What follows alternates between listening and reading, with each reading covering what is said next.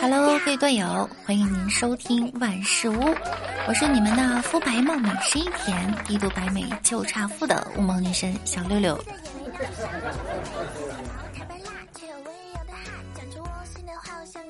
在节目开始之前呀，先给大家分享几个小有趣的小新闻。三十一岁跳伞选手凯尔，在美国德州奥斯汀跳伞时，为了增加恐怖元素呢，从七千英尺高空跳下后，用信号枪点燃了自己的降落伞，降落伞瞬间被烧没，厉害了！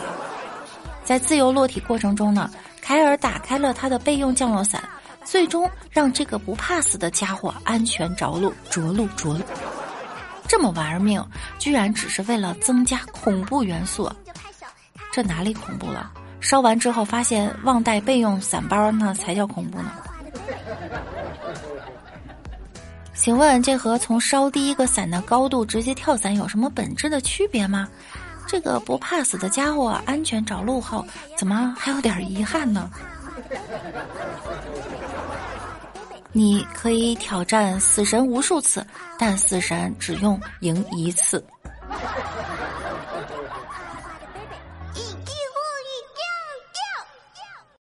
九月七号，在安徽芜湖，警方接到报警称有人在家里被打了。民警到场一问原因，有点哭笑不得。原来打人的是孩子的奶奶，她让自己的儿子辅导自己的孙子写作业，结果孙子没有好好完成，老人气不过呢，新账旧账一起算，将儿子打了一顿。奶奶说自己要上班，所以交代了孩子爸爸让他辅导孙子写作业，没想到等他回家后呢，孩子的作业一点没做。孩子爸爸则说呢，自己先洗个澡，所以让儿子啊先把会做的写了。没想到奶奶一回来，不管不问的就要打自己。这现在是反过来了，人家都是爸爸妈妈去上班，让奶奶在家看着孩子写作业。这倒好，奶奶上班让爸爸看孩子。爸爸还委屈的对前来调解的民警诉苦，说：“我妈把我身上抓成这样。”她天天打我，心疼你一秒钟啊！警方对双方都进行了教育，要求爸爸呢要承担起教育儿子的责任，也要求奶奶多顾及一下自己三十多岁儿子的尊严。这是子不教父之过，遇到子不教父之过。奶奶说：“你儿子不听你的。”我就打我儿子，再次验证了那句话哈：孙子干啥都对，儿子干啥都错。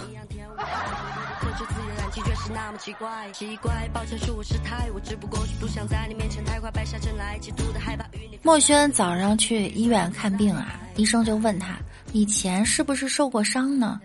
墨轩说以前经常受伤，有好多都记不清了。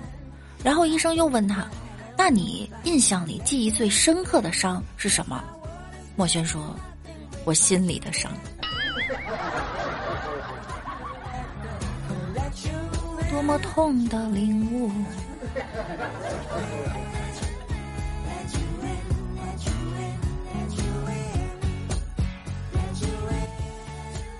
昨天看了一个视频，有一个人呀问一个卖炸虾的。一块钱三个炸虾，问他为什么还能有三栋楼房？底下就有人评论了，说他本来有五栋，就因为卖这个炸虾，所以现在还剩三栋。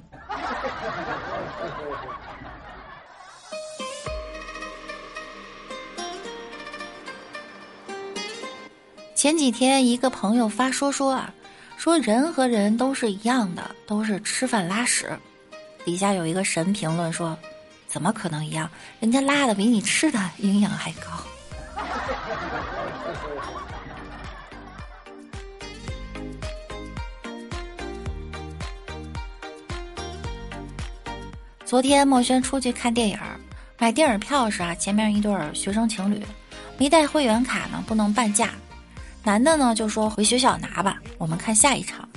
女的说那就赶不上回学校了。男的说：“算了，到时候再说吧。”结果墨轩善意的掏出会员卡说：“要不你们用我的吧，付现金给我就行。”你真是一个爱做好人好事的朋友哈。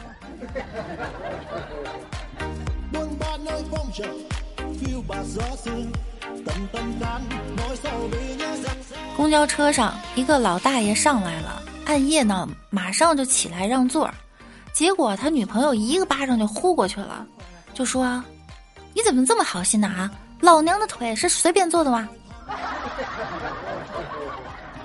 信息量有点大。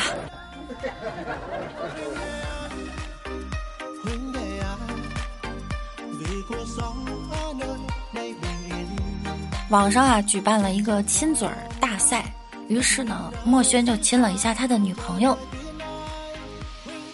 他妈就怒了，突然说：“多大了还舔手指？”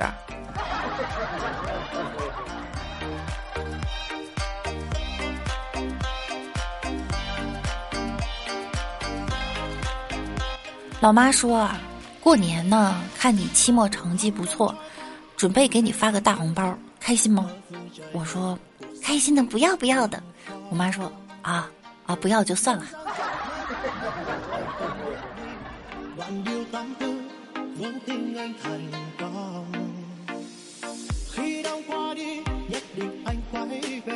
老师说啊，生活中拉你的呢，不一定是对你好的，但推你的一定对你不好。墨轩就说。老师，你说的不对。有时候推你的人是为你好，而拉你的人一定是对你不好。老师说：“是吗？那你说说看。”孟轩说：“比如说你拉屎的时候拉你的那个人，而你坐轮椅时推你的那个人，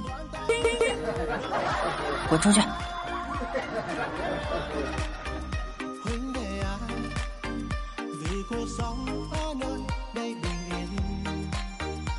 老师问墨轩啊。长大了想做什么呢？墨轩说：“我要赚大钱，然后开一个榨油厂，榨很多好油呢，再倒到地沟里，让小朋友们以后吃到放心的地沟油。”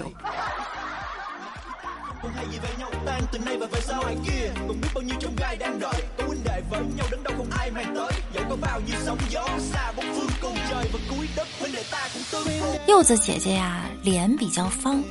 平时呢，两边长发呀会遮一下。昨天突然烫了个大波浪，来到办公室，大家都盯着他。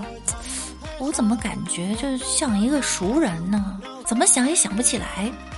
忽然，奈奈一拍桌子：“牛顿！” 所有人都恍然大悟。哎，刚刚拍的不是桌子，拍的是我的大腿。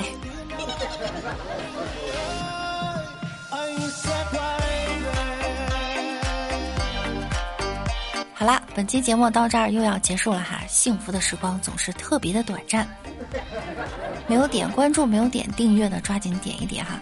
听节目勤分享，多评论，把节目分享给您身边的有钱人。那么我们每晚九点也会在喜马拉雅直播的哈。想要更多的了解我，想要听到更多的段子，可以来直播间找我们一起互动。为啥今天的语速这么快？好啦，那我们明天再见喽，拜拜。你受了委屈也不敢出声让所有流下的眼泪都藏进晚风迷人间的借口，而你的悲伤正浓，又有谁懂？